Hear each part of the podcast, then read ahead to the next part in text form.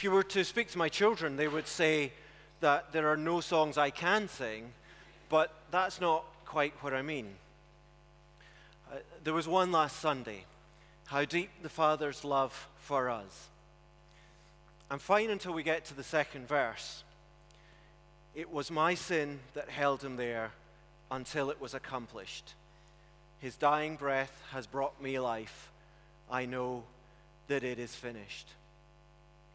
I, I just can't sing it. It's too raw, it's too painful to think that I have a responsibility in the death of Christ.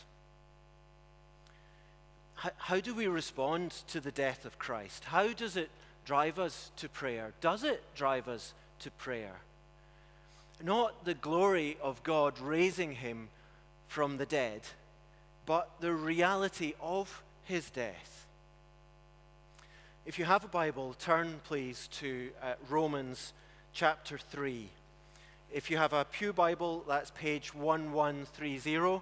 And if you need a Bible, the stewards have plenty. Put your hand up, and a steward will bring one to you now. Romans chapter 3, verse 25.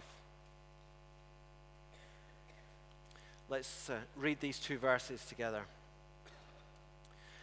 God presented Christ as a sacrifice of atonement through the shedding of his blood to be received by faith. He did this to demonstrate his righteousness, because in his forbearance he had left the sins committed beforehand unpunished. He did it to demonstrate his righteousness at the present time, so as to be just, and the one who justifies those who have faith in Jesus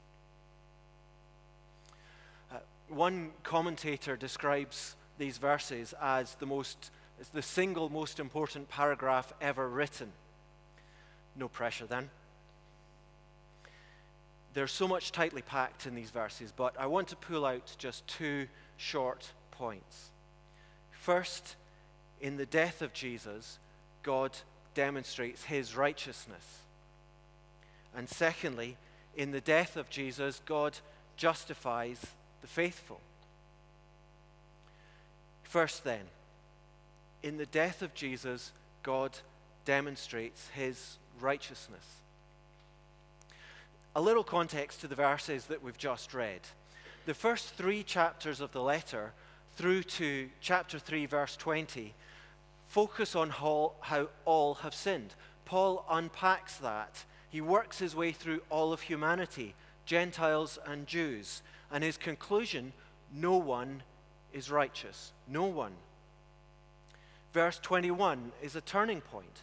But now, apart from the law, the righteousness of God has been made known. But now the righteousness of God has been made known. And the verses we've just read, verses 25 and 26, unpack how God's righteousness has been made known. And it's in the death of Christ. Well, hang on. Don't we mean that Christ's death has made us righteous?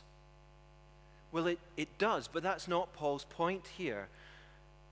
Paul's point is that his death demonstrates God's righteousness. But we know that God is righteous. His work is perfect, and all his ways are just. Why does he need to demonstrate it?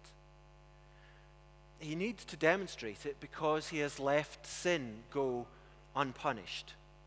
Verse 25 In his forbearance, he had left the sins committed beforehand unpunished.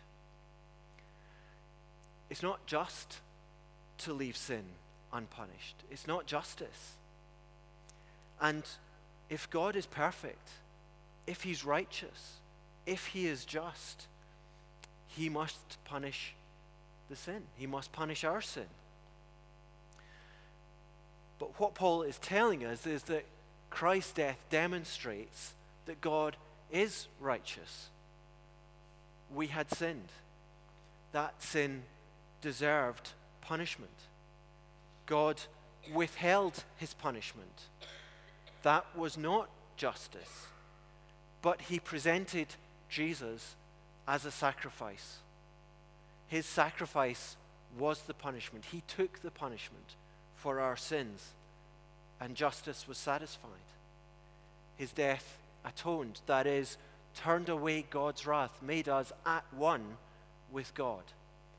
God Himself gave the sacrifice, was the sacrifice, suffering the punishment that was due to us. So, as we think tonight about how we respond to Jesus' death in prayer, what do we think? Well, thank you seems to be so insufficient. But Paul's message is look to the God who does this for us, look to his righteousness and give him the glory.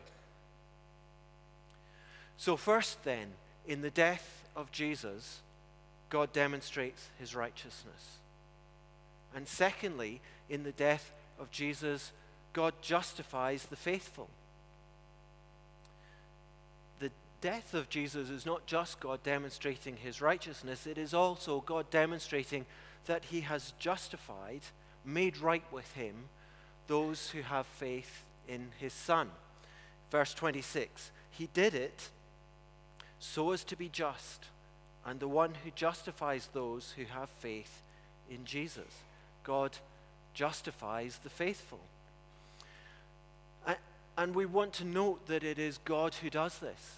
It is an act by him. The ESV translates this verse as, so that he might be just and the justifier.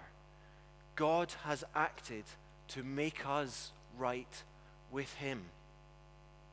This was his plan from before cre- the creation of the world. He didn't need to do it. There was nothing lovable in us that made him do it. Instead, he demonstrated his unsurpassable grace by doing it. Justification is the language of the law court. We ought to be condemned by the just judge, but instead we are pardoned. In fact, it's more than that, isn't it? It's not that we are found guilty and we're let free, but that we are found innocent, blameless. The crime has been punished, yes, but we do not bear the punishment. The punishment that brought peace, brought us peace, was on him, and by his wounds we are healed. And that justification is for all those who have faith in Jesus. It's not that we're somehow smarter, that we get it, that we have somehow earned our justification by our faith, but rather that we look exclusively, only to Jesus.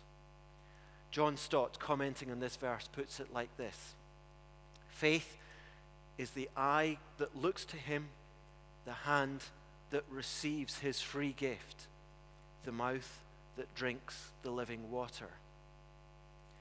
And it is a free gift. God doesn't leave us in guilt and shame, He draws us to Him. How much He wants us to approach the cross. As we come around the table tonight and share the bread and the wine, that's what we're doing. We're remembering His grace, His drawing of us to Him through faith, justifying us. He is so kind, so loving, that He gave His Son. Whatever we have done, He will receive us. Whatever we have done, how can we refuse Him? in Jesus' death, God justifies us if we are faithful. So, how do we pray in the light of the death of Christ? Let me suggest three short responses. First, first let us repent of the sin that necessitated God's judgment on us. Secondly, let us thank God that He is just and righteous.